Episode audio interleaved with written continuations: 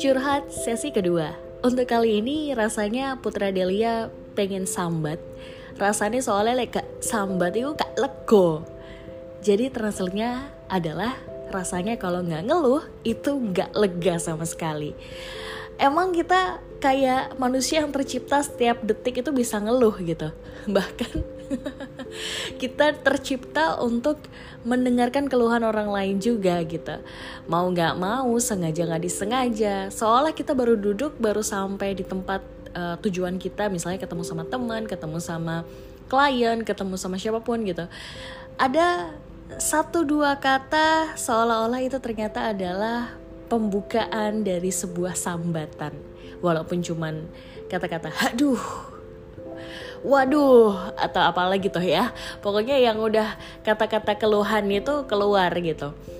Ternyata kalau misalnya ngeluh itu bisa mengurangi tingkat uh, apa ya tingkat overthinking dalam otak kali ya.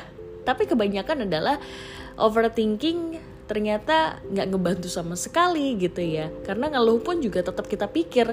Karena apa? Setelah kita ngeluh ternyata kita kepikiran lagi tuh biasanya. Aduh tadi aku ngeluh apa ya? Ngeluhnya sama orang yang tepat nggak ya? Karena kalau salah ngeluh bisa jadi bahan gosip kan? Apalagi kamu ngeluhnya sama biang gosip. Pasti ada dong ya di sekeliling kamu namanya sosok yang debat banget sama gosip gitu. Ibarat kata kalau misalnya ada comelan atau bahan-bahan yang bisa dijadiin bumbu uh sadap jadi deh. Putri juga kesel kadang ya. Kenapa sih kita uh, suka banget sama yang namanya gosip gitu? Sebenarnya diri ini sendiri juga nggak 100% benar, nggak 100% baik gitu ya. Masih ada celah untuk salahnya juga, tapi kita males banget buat ngebicarain tentang kelemahan kita, bukan males sih, lebih kayak uh, gengsi kali ya.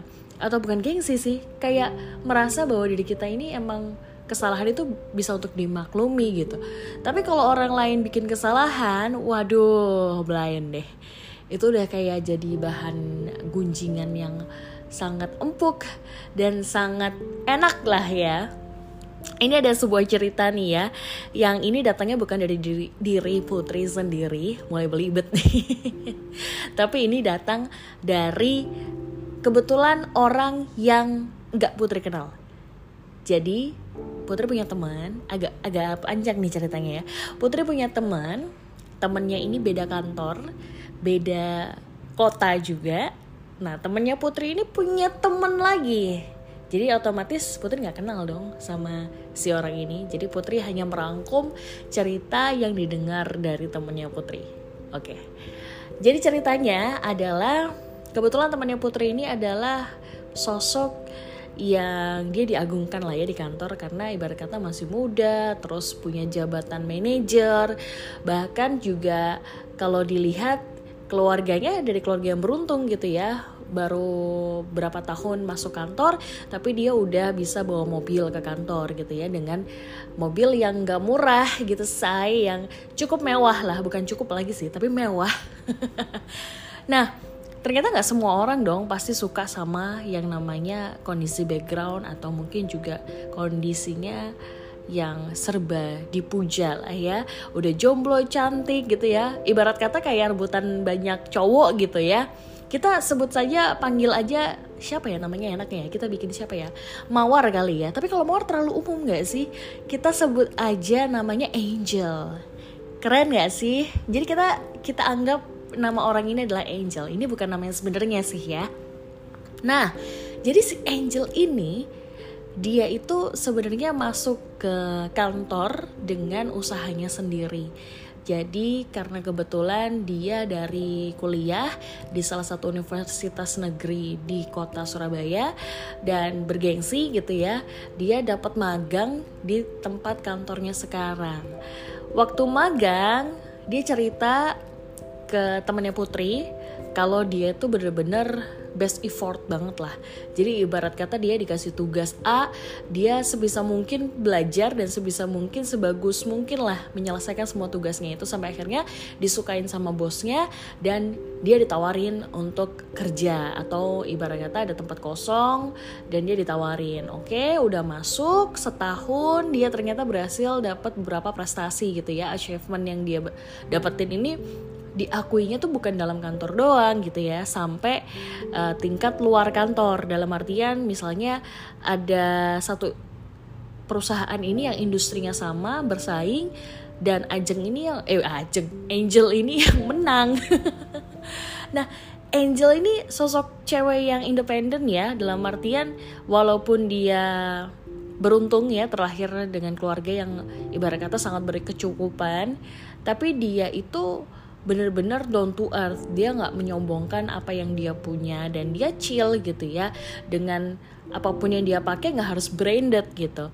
Jadi ya ibarat kata sederhana lah orangnya gitu untuk takaran si Angel ini.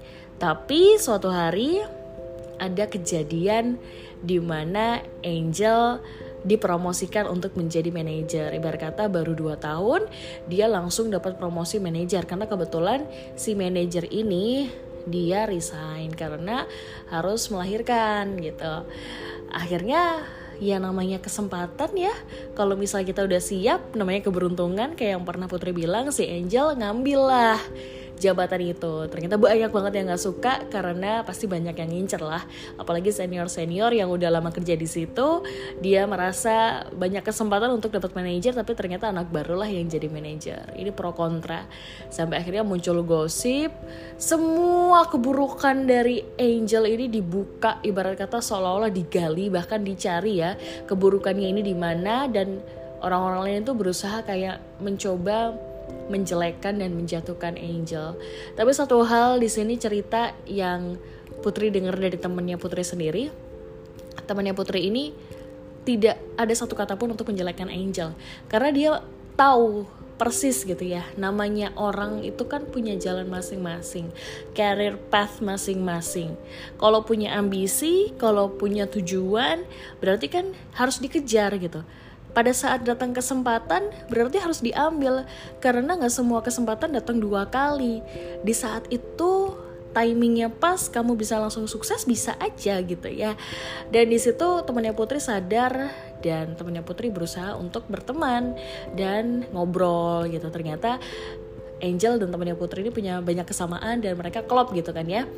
Mereka berteman baik gitu. Sampai akhirnya temannya Putri masuk ke fase di mana ikut dibenci juga dengan teman-teman kantor karena dituduh menjilat manajer seolah-olah ingin mendapatkan nilai yang bagus.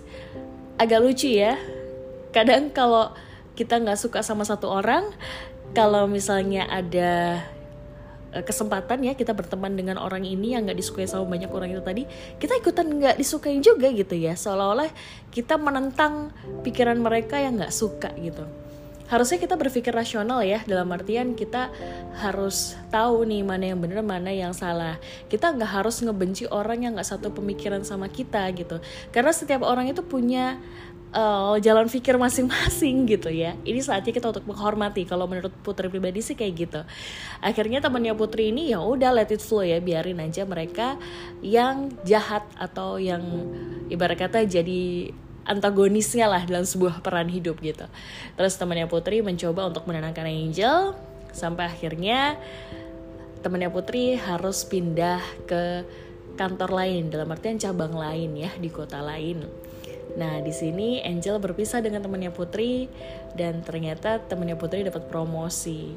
Ini bener-bener di luar di luar rencana, di luar praduga. Angel pun juga nggak tidak tidak pernah apa ya bahasanya tidak pernah me mencoba untuk mempromosikan temennya Putri gitu. Karena ibarat kata manajer pun baru gitu ya nggak mungkin dong atasannya manajer ini minta siapa lagi nih jadi manajer? Ternyata temennya Putri ini sama bagusnya kerjanya dengan Angel. Dia dilihat dan dia dipindahkan ke cabang lain dan uh, berhasil untuk promosi. Teman-temannya yang yang dulu musuhin Angel tiba-tiba baik dengan sendirinya dan berusaha untuk ngejilat. Justru dia sendiri mereka sendiri yang ngejilat gitu ya. Ini kayak uh, apa ibarat kata awalnya marah-marah ternyata dipikir-pikir mereka nggak punya alasan untuk marah gitu ya. Sampai akhirnya sekarang mereka mencoba untuk baik lagi Sisi positif yang Putri ambil di sini adalah di saat orang lain membenci kamu, kamu nggak perlu goyah. Jadi tetap aja bekerja dengan sebaik mungkin gitu. Karena namanya omongan orang itu nggak bakal ada habisnya. Sekalinya haters tetap haters, tapi haters bisa menjadi fans gitu ya, atau mungkin menjadi teman ikrip. tapi jangan mudah percaya dengan orang lain karena yang namanya circle kalau udah pertama kali toxic ya udahlah namanya karakter ya bosku. Jadi akan ada masa toxic berikutnya gitu. Tapi di sini Angel akhirnya berterima kasih kepada temannya Putri karena tidak ada kata-kata yang disampaikan selama dia down itu kayak menjatuhkan dan sebagainya macam. Justru temannya Putri sangat baik welcome mendengarkan semua keluh kesahnya Angel sampai ternyata Angel dan temannya Putri sekarang berada di titik yang sukses bersama-sama. Jadi ibarat kata kita nggak perlu ngejatuhin orang lain ya untuk menjadi sukses juga gitu ya. Orang lain mungkin lebih dulu sukses dari kita tapi kita punya kesempatan untuk sukses di lain waktu gitu ya. Tinggal waktu aja yang membedakan kita suksesnya kapan. Jadi tetap semangat tetap baik sama orang lain karena kita nggak tahu porsi kita ada di mana, waktunya juga kapan gitu ya. Yang jelas jangan berkecil hati, tetap semangat, tetap rendah hati, bersabar. Ah, ambil nafas, keluarkan. Kita yakinkan dalam diri sendiri bahwa semua akan baik-baik aja. Karma itu ada, jadi sebenci-bencinya orang sama kita, kita nggak boleh balik untuk membenci. Kita berusaha untuk mengerti mereka posisinya seperti apa dan kita tetap maju ke depan. Tetap berpikir positif ya. Itu aja sih ceritanya untuk hari ini. Semoga kamu bisa mengambil sisi positifnya, sisi negatifnya dibuang aja dan kamu bisa menjadi lebih baik di esok hari. Have a great day. Bye bye.